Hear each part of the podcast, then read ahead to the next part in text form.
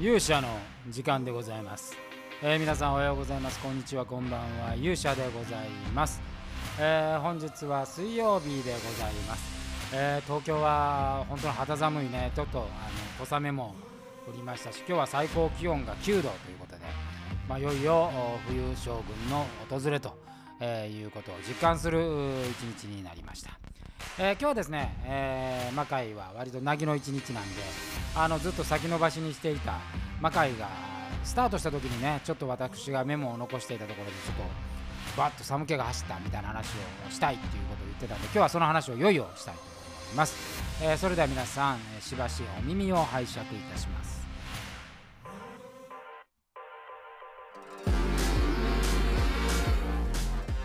えーということでございまして。えーこの間ですね、あのーまあ、いろいろこうパソコンの中のこうデータ整理をしていて。で私あのずっとその昔にですねエバーノートを使ってたんでそのエバーノートをこうちょっと整理をしてたんですよね、えーそうすると、まあ、昔はこんなことやってたなあんなことやってたな、まあ、いろいろ当時あの細かくメモも残してたんで、まあ、そのメモをバーッと眺めてたりするとちょうど2014年魔界を、まあ、大阪プロレスからあ引き上げて東京で活動する時に、まあ、その台本っていうかシノプシスを作っている間のこう覚書みたいなのがあのあったんですね。で、まあ、それバーっと見てるとですね、えーまあ、2000あこれはあの当時のあの第1話を見ていただければ分かるんですけども、えー2020年に地上に災いがね起こって地上は破滅するとその破滅を防ぐために魔界少女剣がそのいわゆる魔界の戦いを繰り広げるというそういうまあ設定だったわけですね。まあ、ここで2020年にあの人類が滅亡するみたいなことを、まあ、書いてる時点でもねちょっとヒヤッとこうするんですけれども、まあ、これがあの当時ですね意図的にはですね、えーまあその大阪プロレスから東京持ってきて、まあ、連続ものでやろうっていう、まあ、月一でやろうということで、まあ、月一でやるってね、まあ、連続ものだと、まあ、普通に考えれば1回目からどんどんお客さん減っていくっていうパターンが考えられると、えーまあ、だからそこに対してやっぱ目標としてはまあ、1年ぐらいで書くともっと早く終わっちゃうんでやっぱりもっと先を目指したいと。で当時やっぱりその海外に出たいっていうのがあったんでじゃあその目標ってどこに置こうかっていうと、まあ、東京オリンピックがちょうど当時6年後にあると、えーじゃあそこへ、えー目指して、えーやろうじゃないかっていうのをまあことしてね、まあ、2020年にっていう話はですねあのそんなにまあ大きな意図があったわけではなくて2020年東京オリンピックまで目指そうみたいな感じだったんですけれども、まあ、その台本のいくつかの中でですね、えーそのこう災いって何かってことを僕はこういろいろ考えてるそのメモがあったわけですよ。でまああの戦争はまあちょっとなかろうと、えーまあ現代で実際日本が戦争に巻き込まれるとあまりリアリティないなんです、はい。まあ、震災っていうのがまあ一番大きい可能性としては、まあ、あのいわゆる南海トラフみたいなのがありますからあるなというふうに今書いてあるんですけど、まあ、これも、まあ、これはちょっとベタだなみたいなこと考えて。いろいろやってやっぱパンデミックっていうのがあるんじゃないか書いてるんですよ。でこのやっぱり伝染病が一気に世界中にこうはびこって、まあ、東京オリンピックもなくなってそのパンデミックによって人が不安に陥れられて、えーまあ殺戮が起こるみたいなことをちょっと書いていて。おやこれ6年前ものことをなんで俺はこんなに克明に書いてたんだろうっていう。それがねなんかねすげえ怖いゾッとするような、えーシノプシスを書いていたなと。まあ当然あのその時はですねまあこんなことになろうとは思ってなくて、えー逆にその2020年はそれを防いで、えー地球上世界はね魔界少女圏の力で回復したみたいなエンディングを考えていたんですけれども、えー実際蓋を開けてみるとですねこの2020年はその時にまああの予見ではないですね。まああの結果論的に予見したみたいになったそのこうこういうね、まあ、当時私が考えたそのパンデミックっていうのはもっと重い、まあ、エイズみたいなねそういう致死率が非常に高いものをイメージしてたんですけど、まあ、実際はねあのコロナっていうのはまあそんなそこまで致死率が高くない、まあ、ゆえに、まあ、非常に難しい、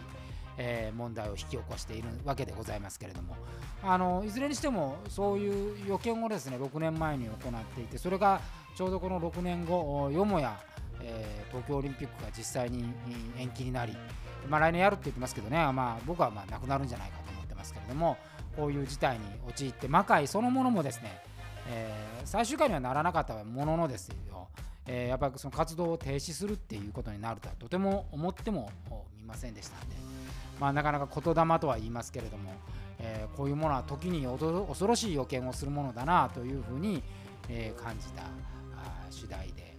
ございます。まあとはいえですよ、あのー、逆に言うと6年後当時2014年の時点で2020年にその魔界をこうリアルにね、えー、月1でずっとやり続けていたっていうことはこれはね逆に全く予見できませんでしたね。えー、どっかで回数減らすのが、まあ、始めた当時はですねもう漫画の、ま、連載と同じで続けられるだけ続けようと思ってスタートしたので、まあ、これが6年を経てね、えー、まあ、まだ7年目に突入していけるっていう、えー、こういう状況になっているとは、ね、思いもよりませんでした。それに関して言うと、まあ、この間のクラウドファンディングもそうですけれどもやっぱりその入れ替わっていくことはあったとはいえ魔界の兵の皆さんのねファンの皆さんのおかげだなというこれは改めて、えー、感謝の意を、ね、強くしたというようなあ次第で、えー、ございます。まあそんなことでですね、えー、まあ360度魔界の VR も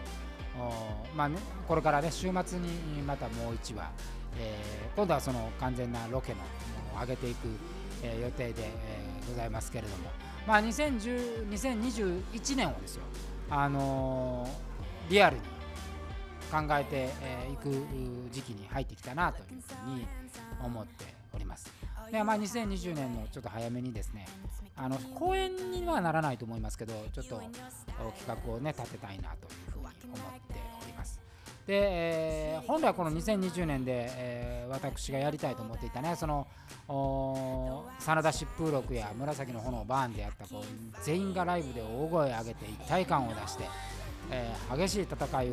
もう客席ともども演出するっていう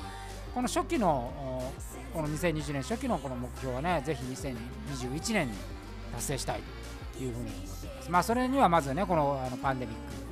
クが収まるっていうことが前提なので、えー、それまではまああの健康にね気をつけて、えー、我々は進んでいきたいというふうに思います。まああのまあ、いろいろねこのコロナの状況でこの感染に対しての考え方とかって、まあ、人それぞれいろいろあるんですけどもあの原則的にやっぱ映らないということを、えー、努力すること自体は全く悪いことじゃないと思うんですよね。だからマスクすることだってあの、まあ、特にこの乾燥してインフルエンザも流行ってる時期ですから僕はそんなにそれをなんか意地になってしないみたいなことは必要ないなとは思うんですよ、えー、なのであのまあ、あまり外に出ることないんでマスクをする機会も外に出るときしかないんですけど、えー、まあ、でもそういうねあの外に社会にこう出るときはあ少しそういうことは気を配りながら、えー、この年末も過ごしたいなというふうに思っております。ということでございまして、えー、ようやくこの話ができました2014年の頃の魔界のちょっと背筋がゾッとするメモを見つけたというお話でございます。えー、それではまた、え、明日お会いしたいと思います。勇者の時間でございました。それではさようなら。